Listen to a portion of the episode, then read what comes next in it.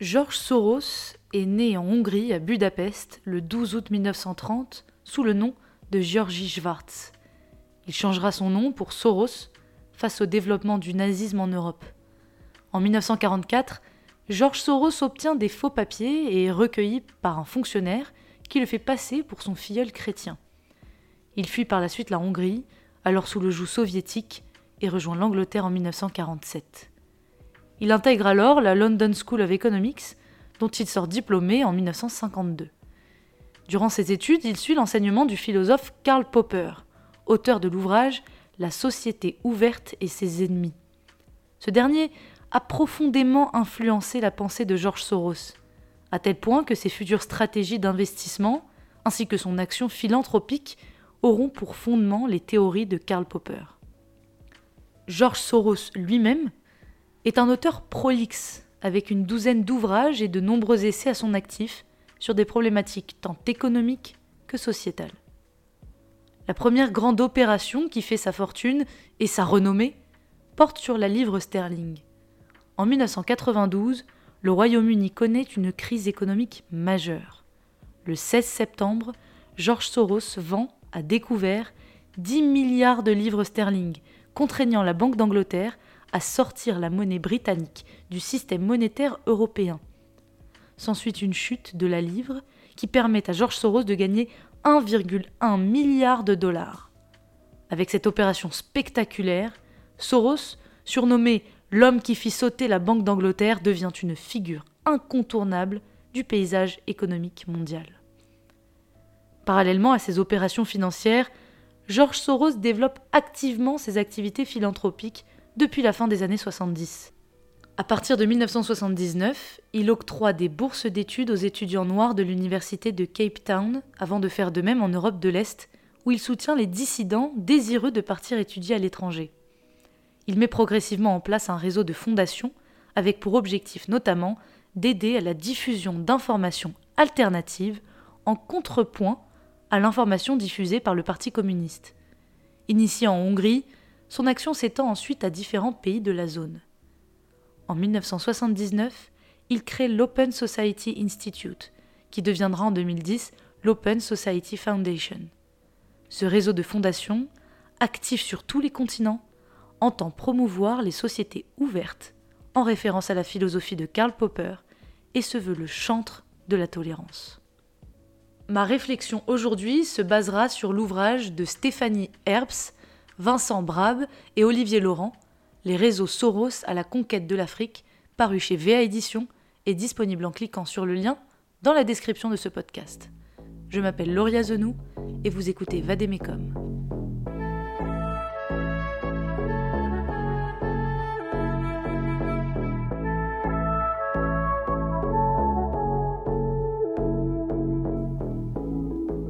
Il convient de commencer en disant la chose suivante. Il faut bien comprendre qu'à partir du moment où un homme blanc s'intéresse de près aux affaires africaines, il faut se pencher sur le sujet. Le risque de néocolonialisme est accru et les tensions avec les pays africains se font de plus en plus courantes. Il s'agit de garder un esprit critique pour finalement être à l'affût des signes annonciateurs d'une situation problématique en Afrique. Mais il faut aussi garder en tête le fait que certains contrats sont bons pour les Africains et qu'une surveillance trop forte de leurs affaires intérieures et extérieures n'est pas positive non plus. Alors parmi les pays dans lesquels Soros est intervenu pour animer la protestation contre les régimes en place, il y a la République démocratique du Congo. En Afrique centrale, Soros emploierait des leviers intéressants. D'abord en soutenant des mouvements d'opposition. Ensuite en ayant un pied au sein des médias d'une part et dans des ONG d'autre part, et en arrière-plan se retrouveraient à chaque fois les autorités américaines. Alors le deuxième mandat du président congolais Joseph Kabila prenait officiellement fin le 19 décembre 2016.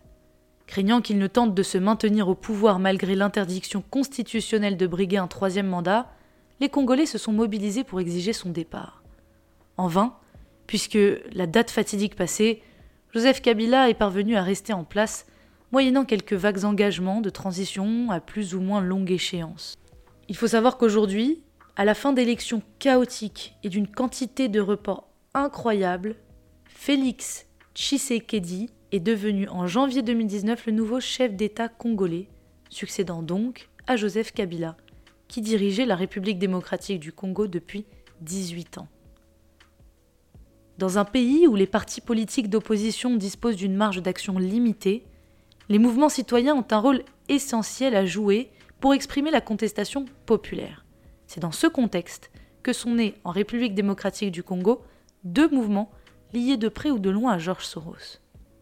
Le premier est Lucha, créé en 2012 à Goma, ce mouvement citoyen non associatif, non violent et non partisan, sans dirigeant à sa tête, s'est donné pour objet de dénoncer les conditions de vie miséreuses des habitants de cette région, pourtant riche en ressources minérales, ainsi que sur l'insécurité qui y règne.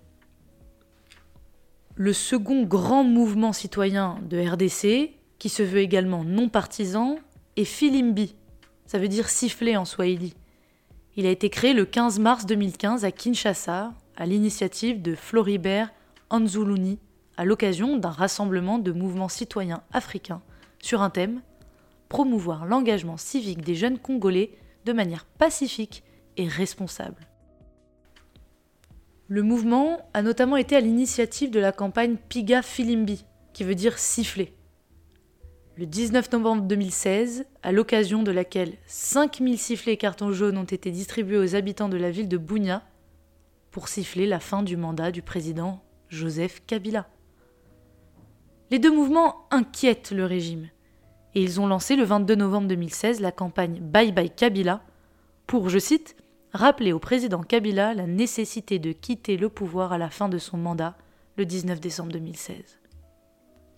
Alors, aucun lien financier direct n'est établi entre Soros et Lucha et Filimbi. Les deux mouvements se défendent de recevoir le moindre financement d'organisations ou de pays étrangers. Cela étant, des interrogations pèsent sur le financement de Filimbi, dont certaines sources indiquent qu'il aurait reçu des fonds de partenaires étrangers, selon la journaliste Abibou Bangré. Quant à Lucha, si aucun don financier n'est prouvé, le mouvement n'en bénéficie pas moins d'une aide en nature d'Avocats sans frontières, organisation financée par Soros, qui fournit régulièrement des avocats pour défendre les militants. Les deux mouvements bénéficient par ailleurs des conseils et du support opérationnel d'associations subventionnées elles-mêmes par Soros. Et puis Filimbi et Lucha sont l'un et l'autre membres du collectif Africtiviste soutenu par Soros. Ces mouvements d'opposition congolais sont soutenus par une dynamique générale entretenue par des médias proches de Soros. Ainsi, Radio Okapi, clairement anti-Kabila, est-elle soutenue par la fondation Hirondelle, dont l'Open Society Foundation et partenaire en matière de conception des opérations et de financement. En République démocratique du Congo, Radio Okapi est de loin le média le plus écouté. L'action menée localement par les mouvements citoyens et par les médias nationaux est confortée par celle de grandes ONG internationales, parmi lesquelles plusieurs financées par Soros. Intervenant sur des sujets divers, elle participe à un véritable encerclement du pouvoir en place.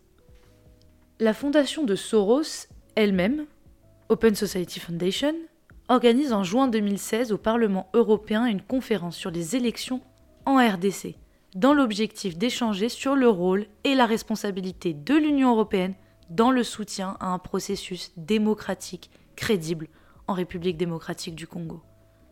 Il est d'ailleurs déclaré que l'Union européenne, je cite, doit sans équivoque rejeter un possible troisième mandat brigué par le président Joseph Kabila et promouvoir au contraire une véritable transition démocratique en République démocratique du Congo.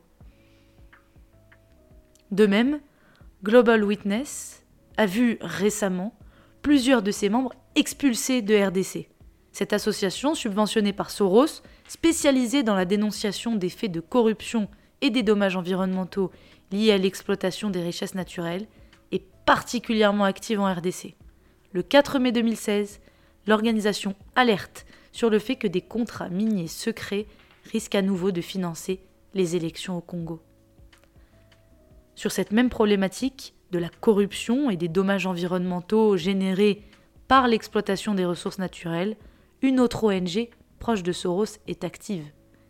Et elle est d'autant plus proche qu'il s'agit de l'Alexander Soros Foundation, la fondation du fils de George Soros, qui soutient quant à elle des activistes congolais luttant contre un projet pétrolier dans la région de Virunga. Toutes ces ONG sont aujourd'hui d'autant plus opérantes qu'elles agissent de concert. Tout comme les associations soutenues par Soros, la position du pouvoir américain vis-à-vis du régime Kabila ne fait aucun doute. Joseph Kabila doit quitter le pouvoir. Un message on ne peut plus clairement énoncé à de nombreuses reprises par Barack Obama, aussi bien que par son secrétaire d'État John Kerry et de manière générale par l'administration américaine. La position américaine à l'égard des autorités en place s'est notamment traduite par des sanctions contre diverses personnalités du régime. Et c'est ainsi que le 23 juin 2016, le général Kanyama, chef de la police de Kinshasa, accusé d'être impliqué dans des violences contre des civils, fait l'objet de diverses sanctions, dont le gel de ses avoirs aux États-Unis. Dans la lignée américaine, le Conseil de sécurité de l'ONU vote le même jour une résolution reconduisant le régime de sanctions auquel est soumis Kinshasa et l'étendant à toutes les violations des droits de l'homme dans le contexte préélectoral. Pour conclure, laissez-moi citer Christian Arbulot, directeur de l'école de guerre économique et auteur de la préface de l'ouvrage Les réseaux Soros à la conquête de l'Afrique, paru chez VA Édition. Il compare l'action de Georges Soros à l'international communiste, ou troisième international, qui avait été créé en 1919 par scission avec l'internationale ouvrière sous une impulsion bolchevique. L'objectif était la révolution socialiste. Il dit ceci. Les meilleures stratégies d'influence reposent sur la construction d'un discours légitime fondé sur la défense du faible. La démarche que Soros suit en Afrique s'appuie sur ce principe. Il est d'autant plus facile de déstabiliser des cibles économiques en passant par des protestataires locaux ou des ONG, afin de bénéficier de leur légitimité pour affaiblir l'adversaire. L'action subversive des agents de la Troisième Internationale était fondée sur ce principe. À l'époque, les relais étaient des embryons de mouvements de libération nationale ou des cercles de pensée anticolonialistes opérant dans le monde occidental. Georges Soros a repris ce mode opératoire en le sortant d'un cadre strictement idéologique. Si ce podcast vous a plu, n'hésitez pas à le partager et je vous dis à la semaine prochaine.